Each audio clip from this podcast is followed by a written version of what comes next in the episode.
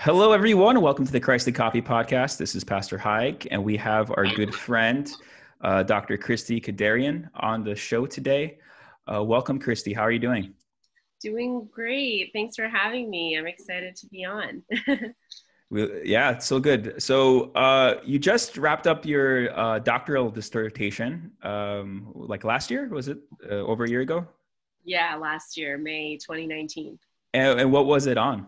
Um, yeah, so I did my research on intergenerational trauma for descendants of Armenian genocide survivors and uh, a little bit of the backstory. So I went to a conference on um, trauma and heard from some of these researchers specifically that researched the Holocaust and a lot of um, what they found, and also the field of epigenetics has also found that things passed down, um, including trauma, passed down from generations through the Holocaust. So um, when I heard that, I um, did some just preliminary preliminary research and found that there weren't um, any researchers doing this on the Armenian genocide. Um, mostly because it happened like one generation before the Holocaust, so they felt like it's harder to find the traces of that trauma being passed down. But um, what they what epigenetics has also found is that it actually passes to third and fourth generations, which is what we're in right now as Armenians. So I heard that the, the thought of like if if I don't research this, like who's going to research this? And um, what they tell you in your doctoral program is, you know, Haig, and um, you'll probably find out, Jeremy, in your research is that they'll tell you to research something that's really important to you because you're going to have to be married to this topic for a bit of time.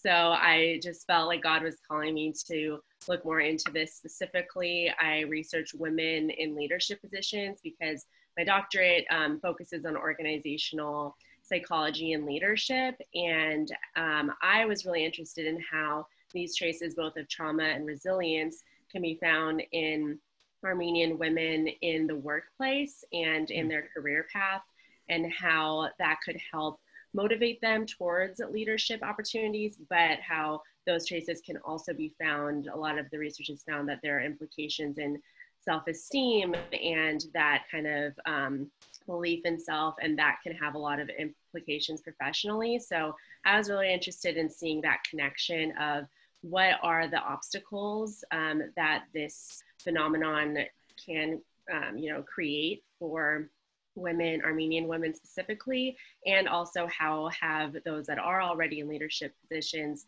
found uh, that they have overcome those obstacles and the resilience has also been passed down um, from generation. So that's what I, that's kind of the short story of it. that's like years of your life dedicated to a topic, yeah. like rendered down to a few minutes. Exactly. That, that's awesome. Thanks so, for letting me do that. yeah. Yeah. So um, I think for maybe a lot of our listeners, the word like or the phrase intergenerational trauma might be a little foreign. I think um, a lot of times people just assume that like when we're born into the world, it's like a blank slate and we just start out fresh. Um, you know, nothing really affects us. We just get to make our own decisions moving forward. Um, and I think research and obviously just experience has shown that we're all born into a soil that sort of raises us into certain certain types of people and shapes us a certain way. So obviously, trauma would be a huge um, uh, a huge difficulty to overcome just entering into the world with that and, be, and inheriting that from your forefathers and your, your generations before so maybe just um, if you could explain a little bit uh, what this concept of intergenerational trauma um, is um, you know maybe even more specifically what we mean by trauma because it doesn't necessarily need to just be eh, genocide. There's also psychological trauma and mental health issues that are passed down. So yeah i'd love for you to just kind of speak to that. Yeah. So um, to break it down and there this is an evolving field, just as a disclaimer. So, we're discovering new things in psychology on a daily basis, similar to any science. As a social science, we're constantly doing research and learning more. So, previously, what we felt or believed that trauma was, was that there was some specific event that occurred that um, had significant uh, implications um, physiologically, psychologically that then we saw these symptoms after that event. So what's changed in the research is that we no longer believe that there needs to be like a certain event. And um, a lot of times trauma now is referred to as like little t or big T trauma, which also they're kind of, we're moving away from that belief as well. But that was kind of, um, in that time in our field, we were trying to come up with a way to communicate that some things could be traumatic to some person. You know, maybe we all think that somebody getting in a car accident is very traumatic, but maybe to that individual person that wasn't did wasn't traumatic. But maybe being bullying and bullied in school, we might say that's normal. Someone shouldn't have these significant traumatic um, symptoms, but that kid, for, with their personality, their background, that was very traumatic to them. So we did make some strides in the field to say, okay, we can't just say trauma is these really uh, terrible things that happen and we can expect these same symptoms. So we really have to look at it individual. But now it's more about what um, either event or experience has happened to a person, and the trauma is actually the way that we respond to mm. whatever the experience is. The trauma isn't the event. So when we're talking about intergenerational trauma or cultural trauma, we're talking about um, an experience that has happened and the way that the people that have experienced it have created that narrative then is passed down to um, further generations. And the field of epigenetics um, supports this belief within our physiology because they found in level in blood levels in different physiological symptoms that even if we don't have an emotional experience, our body has that experience of what has happened. So um, in intergenerational trauma, what we're finding is that the traumatic experience um, has affected us both biologically, you know, in the in our um, DNA in the field of epigenetics has found that, and then psychologically we found that the way that our ancestors have made meaning and or not made meaning of those traumatic events has also been passed down. So there are different phenomenons within that that we found um, can be very traumatic, such as the um, a researcher in the Holocaust found that the conspiracy of silence, meaning they didn't even talk about what happened to them, was also very traumatic for future mm. generations with um, children because there were really severe psychological effects. You know, there's stories of, and we have this in the Armenian genocide, um, of parents, survivors just being very depressed or um, having a lot of symptoms, but they just never talked about it. So it was very traumatic for their children to know that their parents went through such horrific acts such as rape and then not know anything about the story because no nobody talked about it. So even that experience is traumatic. So we're really broadening our view of what trauma is but what's really important to keep in mind is that it is an individual experience for different people. And it's even in the armenian culture um, a big piece of this has to do with where um, your family might have immigrated into the diaspora because there's many um, there's a lot of research on the fact that some families from armenia to another uh, war-torn country after the mm. genocide and then had to experience additional levels of trauma you know my own family went to lebanon and there was it was very um, you know there was a lot of trauma there then fought in the war there. So that actually increased their um, levels of being susceptible to traumatic symptoms because they were already building off this baseline. And then they had another experience happen um, whereas people who might have just fled you know to america or um, somewhere that wasn't war torn might not have those same symptoms. So we really have to approach um, you know this conversation and experiences of people with a lot of grace and empathy because even though we all are Armenian, we all have su- such um, diverse experiences individually. So we have to have information about what could be going on in our culture and then um, pay attention to individual stories. Wow. Wow. So you, you mentioned that a lot of the, the people who've experienced trauma uh, have difficulty talking about these these big evils. Um, and I find that as a pastor, sometimes when people aren't just honest with what happened to them, it's hard to treat them. Um, so, can you speak into that? Like, what are some tactics as a counselor that you use to get people to just open up? And why, why do you think there's this barrier that prevents people from just having these honest conversations of, of bad things that happen to them? Yeah, so, um, and we often talk about this in Armenian culture as like, oh, you want to keep everything in the family. And that's true of us as a collectivistic culture. Many collectivistic cultures have that um, shame um, factor, the culture of shame that they don't want to, you know, talk about things. You're just supposed to kind of hide them. But um, I venture to say that that's actually a root um, of what we experience at the genocide and not wanting to talk about that. And that's carried on to um, individuals today of there being some inherent shame. And one of the reasons that I studied um, Armenian women specifically is that gender and genocide is a, uh, is a very um, in, specific topic that it doesn't have a lot of research around it. And that's mm. because mm. a lot of women, um, you know, either had these very traumatic experiences such as rape um, or their women or their children being taken away from them um, or they had to assimilate to a culture um, and you know deny their uh, marriage or whatever and be married into this other culture. But women specifically um, shouldered you know 80% of the survivors of the genocide were women and children. So they really shouldered this leadership mm. role. But then along with that they had to be really strong. And in their mindset being strong was that we don't talk about um, you know what happened and we don't you know put that burden on our kids we carry that on our on ourselves. But what we don't realize is that when you carry the burden on, our, on yourself and you don't talk about it it seeps out in other ways. So there's really no way of hiding from what you went through. Um, it's just going to come out in different ways that are actually potentially more harmful for your children and family because they don't actually know why where if we did have those conversations and um, those narr- those narratives were able to have the room to grow, then we could actually grow from that rather than kind of thinking that oh because my mom never talked about anything, my grandma never talked about anything, I need to also not talk about anything, and that um, perpetuates a cycle of like mental health issues in our culture because we just think we just have to you know, if we struggle with anything, that means we're um, shaming our ancestors who survived. And so we can't talk about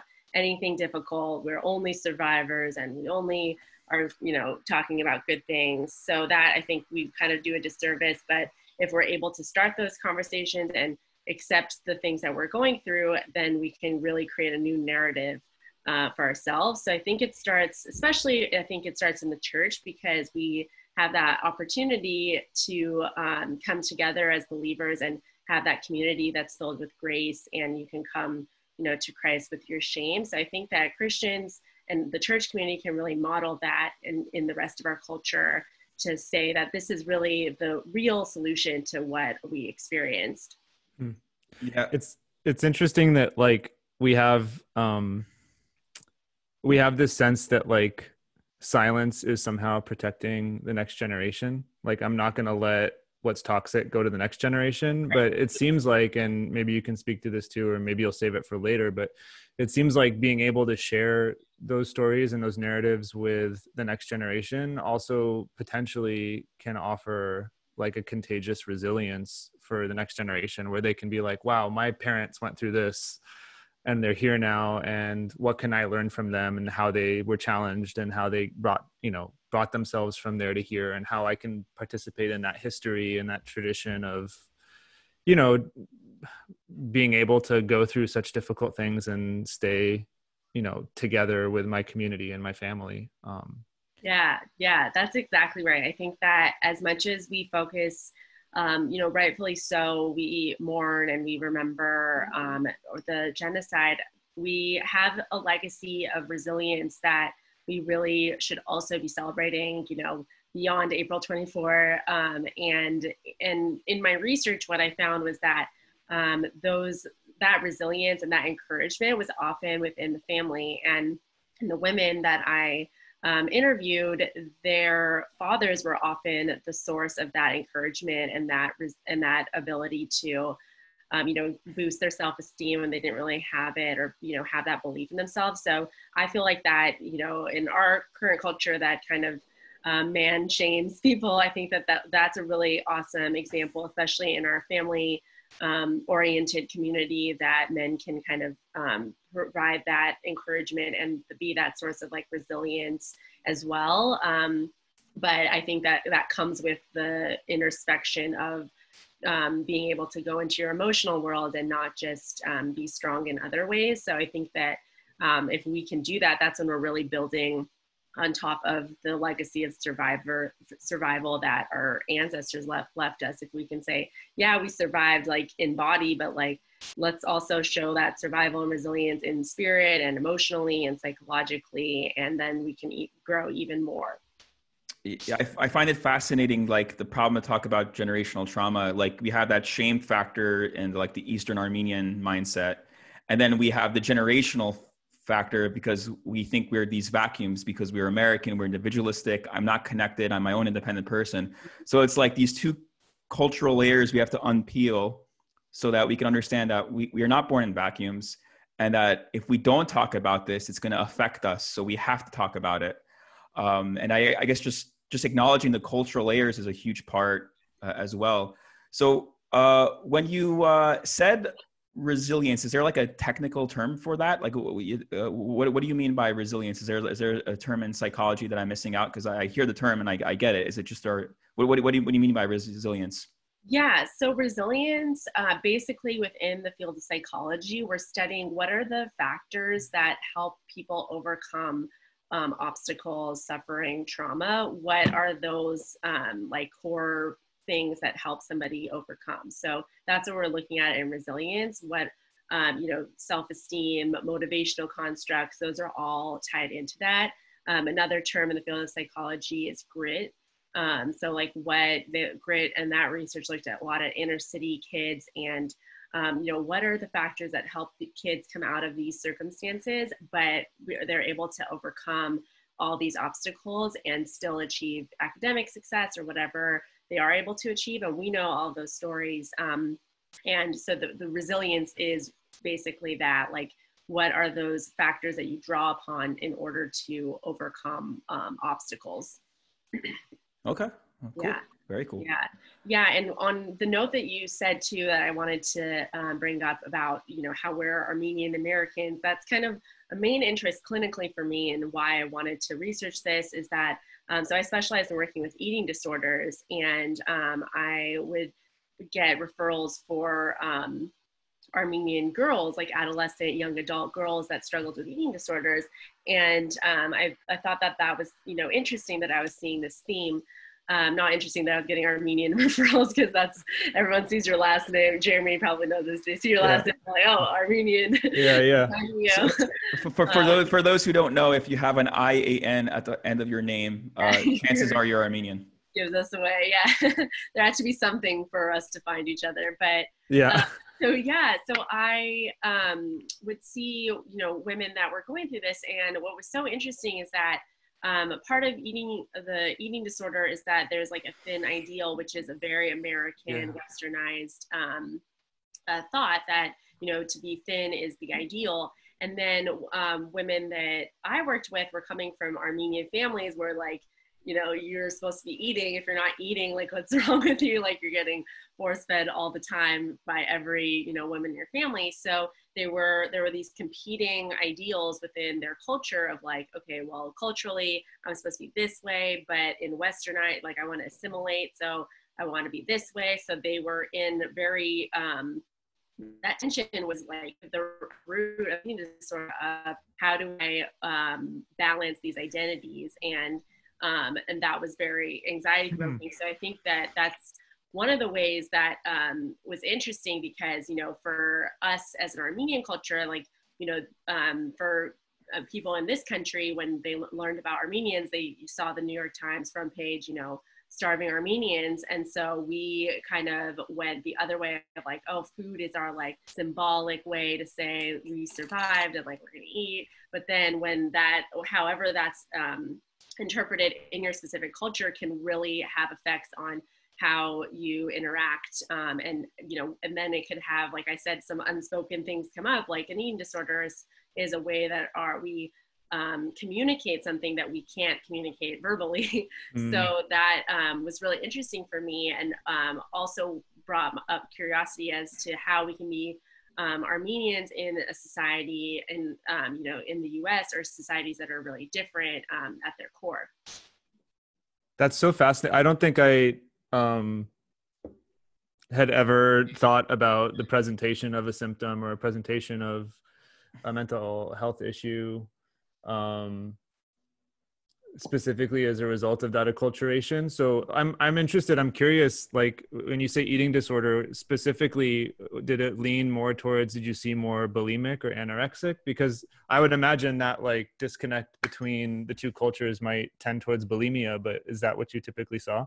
Yeah, exactly. So I typically saw bulimia. There were a few cases where um, they there was either binge eating and mostly because of like shame, and then mm-hmm. also a few cases of um, anorexia as like there were a lot of resistances towards family dynamics in general. So as mm. like an mm. act of resistance, they just went completely the other way, mm. and that drew more concern and attention because in our culture, it's like you lost a lot of weight. It's like, what, what happened? Like, what's wrong with you? But then you're also getting the mixed message because if you are too overweight, that's not like good either. So you kind of have to find this like balance of being acceptable. And also in our culture, everyone kind of comments on everything, unfortunately. Yes.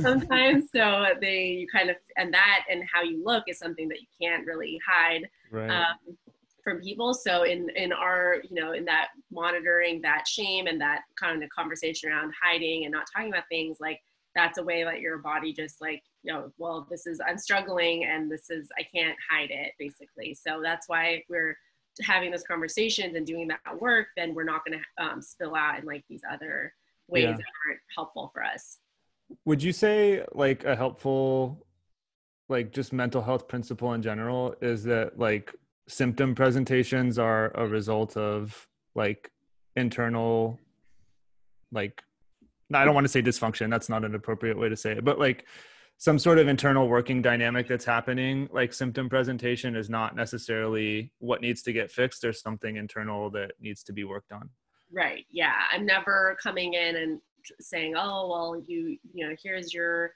what you should be eating or whatever mm-hmm, um, mm-hmm. we're always looking at the deeper issue but mm-hmm. with some symptoms, we also need to address the symptoms because sometimes if the symptom doesn't change, which you know, and um, and people have a lot of beliefs around medication, things like that. But sometimes they're, you know, where God made us to be, have, um, you know, body, mind, spirit. So we have, um, that's like all integrated. So sometimes we need to be focusing more on the body than that, like shifts into helping with mm.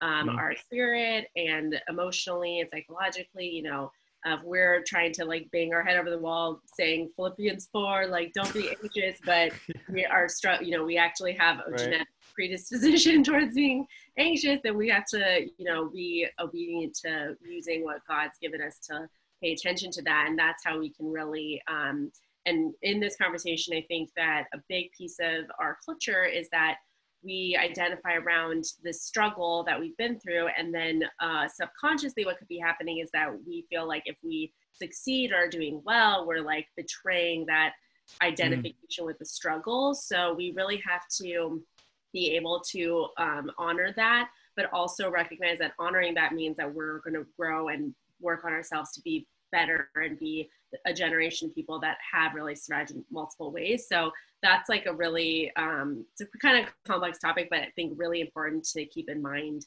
when we're talking about you know um, our identity as Armenians and how that's wrapped up in in in the genocide, um, in the struggle of the genocide, rather than trying to build the narrative out um, as well. Yeah, yeah. I I kind of want to. You said anxiety, and I want to lean into that for a minute. Did you find that um, anxiety was a common symptom among like second, third generation? Uh, yeah. Okay. Yeah, so, for sure.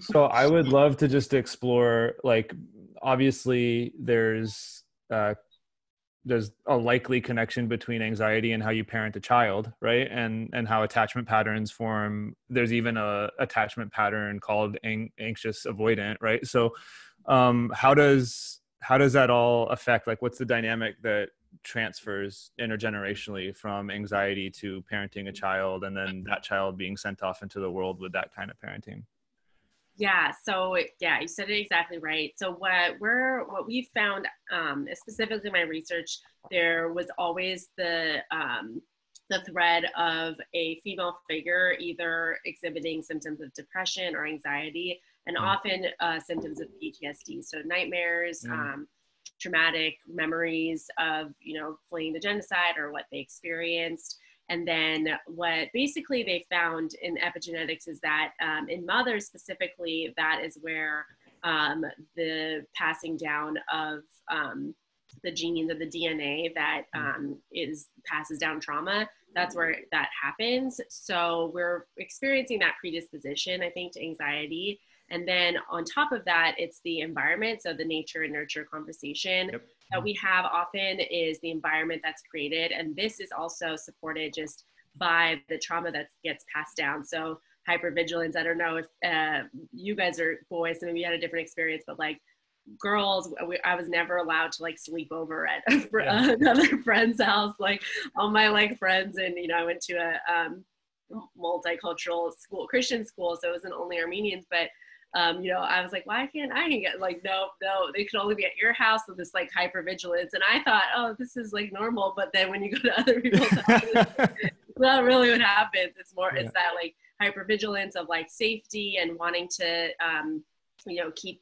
um, us safe. And that was like a big uh, heightened uh, priority, especially for women, I think, but in the Armenian culture. So that has its roots in like the anxiety and the hyper vigilance um, and what you know I, when i learned about like my family um, survival stories that that kind of experience of okay wanting to keep everybody safe and making sure because if you if you misstep like we could you know everyone's dead so that kind yeah. of gets passed down of yeah. this is survival this isn't about socializing or whatever but then that cause you know that causes me to always be like, oh, okay, like let me make sure, like, are, are we safe? Like everyone's safe here. Yeah, that yeah. becomes some an, another inner dialogue that's happening that we kind of normalize, like, oh, everybody does this, and then when we talk to other people, maybe not everybody. Yeah, does. yeah, and uh, it's funny, just like, I mean, I would hope what being aware of these things does is create a sense of empathy for our like our parents and also like an awareness of what's going on in us Right. But it, it's just funny how like growing up in that environment, you're like you can almost just see it. It's like it's annoying. Like why should i have to go through this? Like mom bob like i don't want to have to worry about every little thing you know? Um and so and maybe like in our interactions with other armenians to be like god this is such an annoying thing to see in my culture or among my people but then to be able to step back and like discover some of the some of what's going on behind the scene like hopefully that will create some empathy in how we actually interact with others. And that's ultimately like uh, a manifestation of jesus's call for us to love our neighbor. Like we should be able to empathize with the people who we don't understand. And i'm i was having this thought yesterday that you know jesus tells us to love our enemies right? And so i wonder if even just being able to learn why your enemy reacts a way they do or why your enemy um, presents a certain way or has that animosity like empathy can even be an act of love towards people that you disagree with and and that are ultimately your enemy. Anyway sorry i'm a pastor so i got to bring in the little jesus stuff every once in a while. Yeah yeah i i, I actually like i don't come this from the the psycho- psychological background but from just the biblical perspective like the word iniquity is different than sin and it's used in the scriptures and it, it, iniquity implies generational sin like it's the sin of your forefathers and like you have nehemiah 9 where the people of god gather and they confess the sins of their ancestors. Like with the american evangelical mindset like you don't have to confess the sins of your ancestor. You could just it's all about your personal sin and your salvation. But on the flip end of that it's not just your personal sin but the sin that's been committed against you which is i, I would say a form of trauma right um, and then the tools we have is to forgive. And I, I find that i've seen breakthrough when i prayed over people. Uh, again, just kind of following the lead of the Holy Spirit while I'm praying with people to, to ask for forgiveness to the perpetrators of of people groups or specific individuals who have affected your family in certain ways and that leading to relief not just for uh, the person in, in, the immediate like uh, someone who's affected the person but someone who's affected your ancestors. And i've seen breakthroughs happen where, where people have uh, kind of helped overcome their anger issues or, or, their anxious issues by, by actually just praying through these things and, and seeing uh, exactly what you're talking about uh, but it, it's fascinating because I'm, I'm just going after this from a biblical perspective, but just hearing all this is just reassuring because I always want to make sure that experience is backed up by Bible, but also backed up with science. So uh, it's it's great to hear all this stuff um, with epigenetics and and the generational trauma.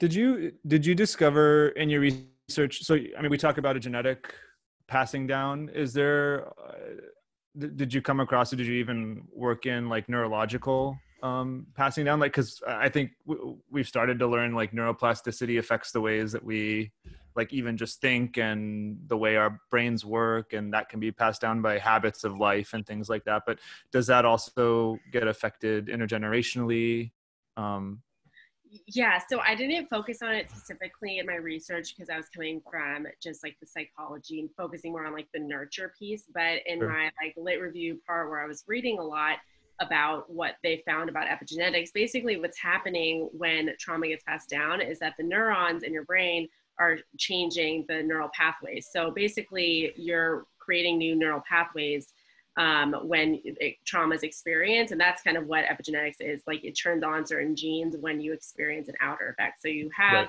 right. um, you know, we all have whatever DNA we have, but we found that now uh, nurture, what you experience, can potentially turn on or off that gene. So sometimes we talk about that in predisposition to like alcoholism, alcoholism, yeah. whatever.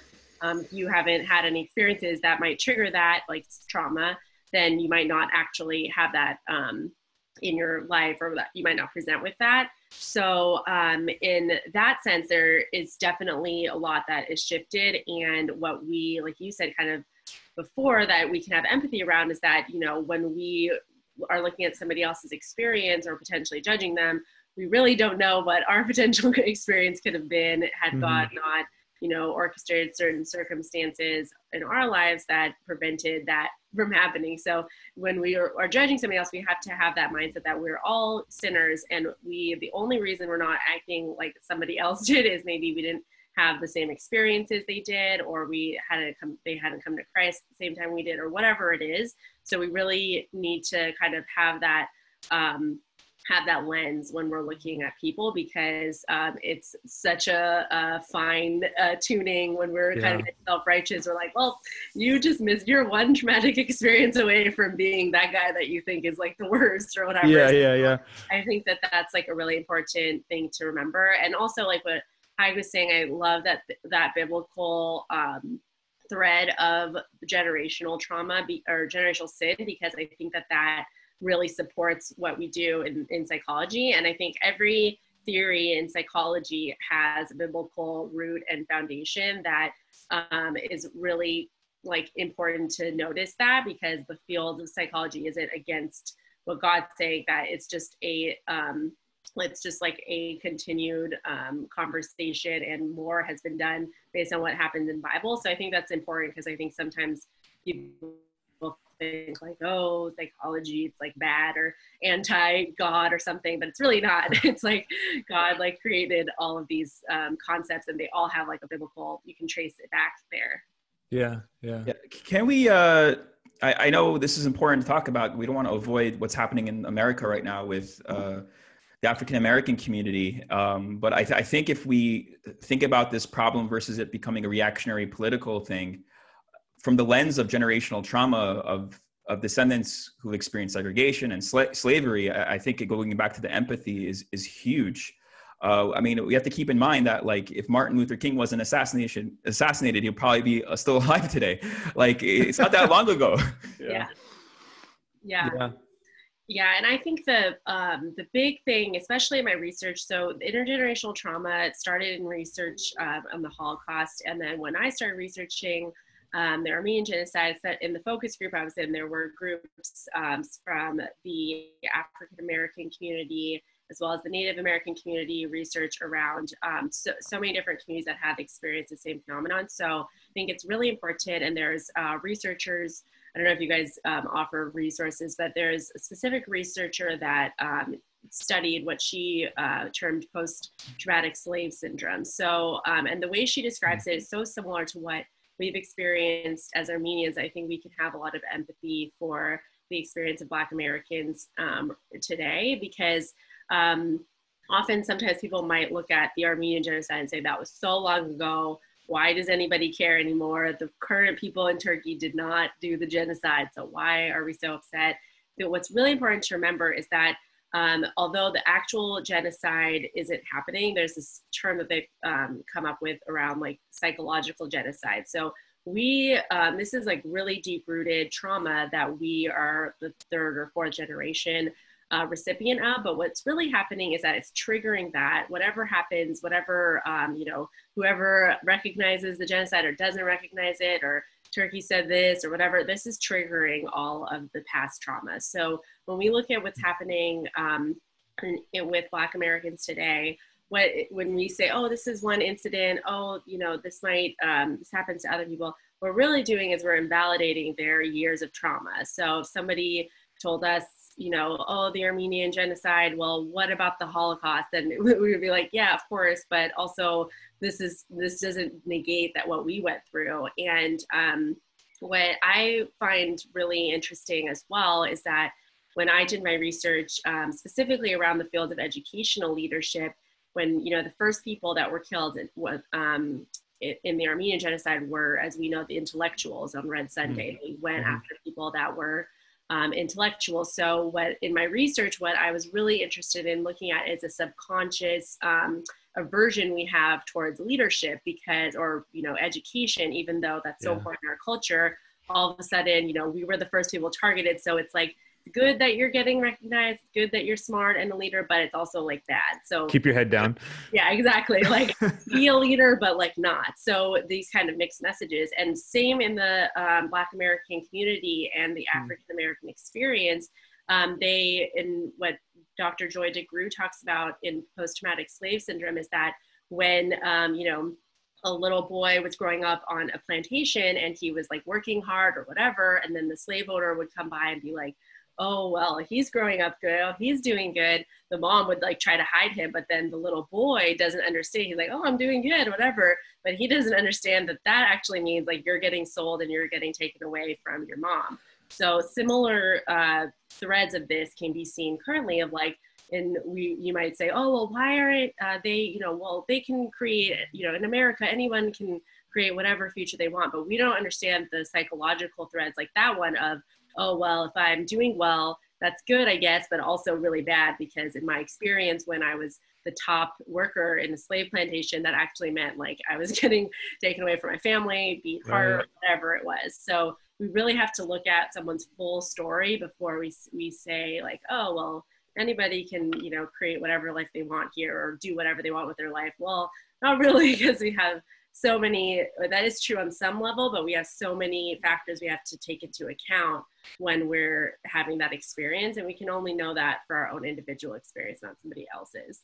Yeah. Yeah. I wonder um i just and it's a question to to all of us but i don't and i don't really know the answer. Maybe we could explore it but there's also a strain like within armenian culture that just um, resists empathy for like other groups that are marginalized or persecuted and i wonder like where that comes from like what kind of like psych dynamics are happening underneath the radar there and i don't know if you came across that in your research or if that's just something that um that we have to speak to through experience but i've just uh, you know like when we talk about what happened to native americans in the us and african americans in the us like it just it's there's so many obviously there's many contrasts but there's so many parallels with our own cultural experience. Like i don't know why um, we would have an aversion to empathize. Is it potentially like an over resilience like we're able to be super resilient therefore like we expect other people to be resilient? Or is it just like this like this pride that one ups like okay we have the genocide card. Like we've been through a lot too so like you could get through everything um, I'm sure there's multi facets here. Um, yeah, so um, I have two theories about this. One that I experienced on my own when I was researching um, intergenerational trauma with the Armenian genocide. I had people I spoke to that were, you know, experts in studying the Armenian genocide that said, "Why are you going to study the Holocaust? like, why are you going to look at their stuff? why are you going to kind of use their stuff to talk to ours like just study the genocide like just study mm-hmm. armenians like and um and then i had people that were like wow this is so awesome because you're integrating other people's research and you're building this integrated view that Armenians aren't doing. If you're studying Armenians, you're usually just like studying Armenians, and all the only people who care about that are other Armenians. Mm. Um, and so I kind of went through that experience when I was doing my research that I feel like, well, the best res- the best uh, resources we have are when we pool all together and we use those resources um, to help multiple groups because we've all experienced the same phenomenon in our uh, communities. And that like really led me to a lot of opportunities. I worked with, um, I was part of a Jewish symposium on this mm. topic. There's a new uh, Center for Genocide Studies at USC that I've gotten to be a part of um, because I used kind of their research to apply to our people um, instead of in this like siloed approach. So um, that my thought is that there is this belief in all of us in human nature that if somebody else gets gets something, then we lose out, like this scarcity model. But mm-hmm. like you know that Jesus can give us abundant life, so we have to have like an abundant view that like that doesn't mean because somebody else is do, getting something or getting a, a more of recognition that doesn't mean that we don't so i think that mm-hmm. that's like a really negative thing that we buy into often human nature and armenians but i also think another piece of it and martin luther king talked about it when he was asked you know what about um, Jews in the slums that work themselves up? Like, what? Why can they succeed? And you know, you're saying that um, you you know Black Americans are struggling. And he said, well, you can come to this country and change your name, and nobody will really tell you know racially that you're different. And you know, some of us as Armenians, we've benefited in that way as well. We were able mm. to come to this country um, and not, you know, not in chains and not, um, we were able to assimilate into the white race um, culture. And I think that that um, piece of it makes us feel like, well, we can't kind of, you know, um, if we have um, created this alliance in benefiting from this white privilege, then we also can't feel like if we, you know, have any of these conversations, then we're not, we're kind of, we're kind of negating what we've gained from being coming to this mm. country and experiencing that. Mm. Yeah, I, I, also like, I guess to have a positive spin on the generational trauma, there's also like generational blessing. So you inherit also the good things, right? Uh, um, any anything in your research that speaks to that? That's a nice pivot. Can we have some good news, Christie? I know I'm not getting invited back here, but I also talk about finding the love of your life, so that's a good topic. Yeah.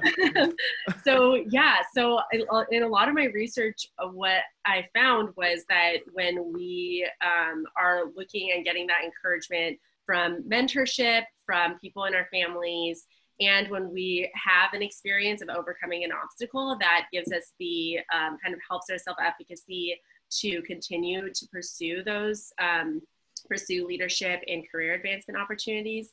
Especially for women, we're also kind of dealing with the balancing of familial rules, which can create some shame like, oh, if I'm not focusing on my family, my career is suffering. If I'm not focusing on my career, my family's suffering. So it kind of can tap into that.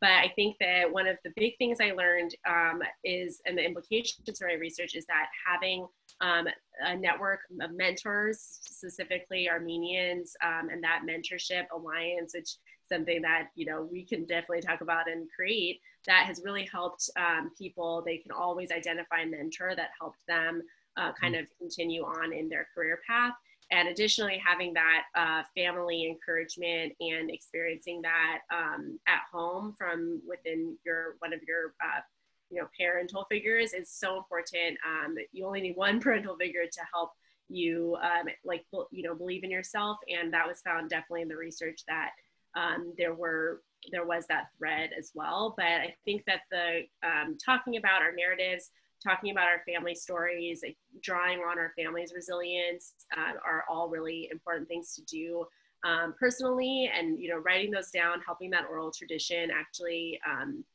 be concretized in writing it down and um, is also really important to think about because we, um, you know, we're a few generations out and some of us don't even know our family survival stories or, you know, there's a lot of secrecy or whatever you can do, whatever oldest family member, whoever you have, like that knows something, write that down so that you can draw upon those uh, sources for your own personal like resilience and advancement and i would imagine i mean we spoke specifically to the armenian genocide but that principle of kind of contagious intergenerational resilience that's like pretty broadly applicable mm-hmm. yeah.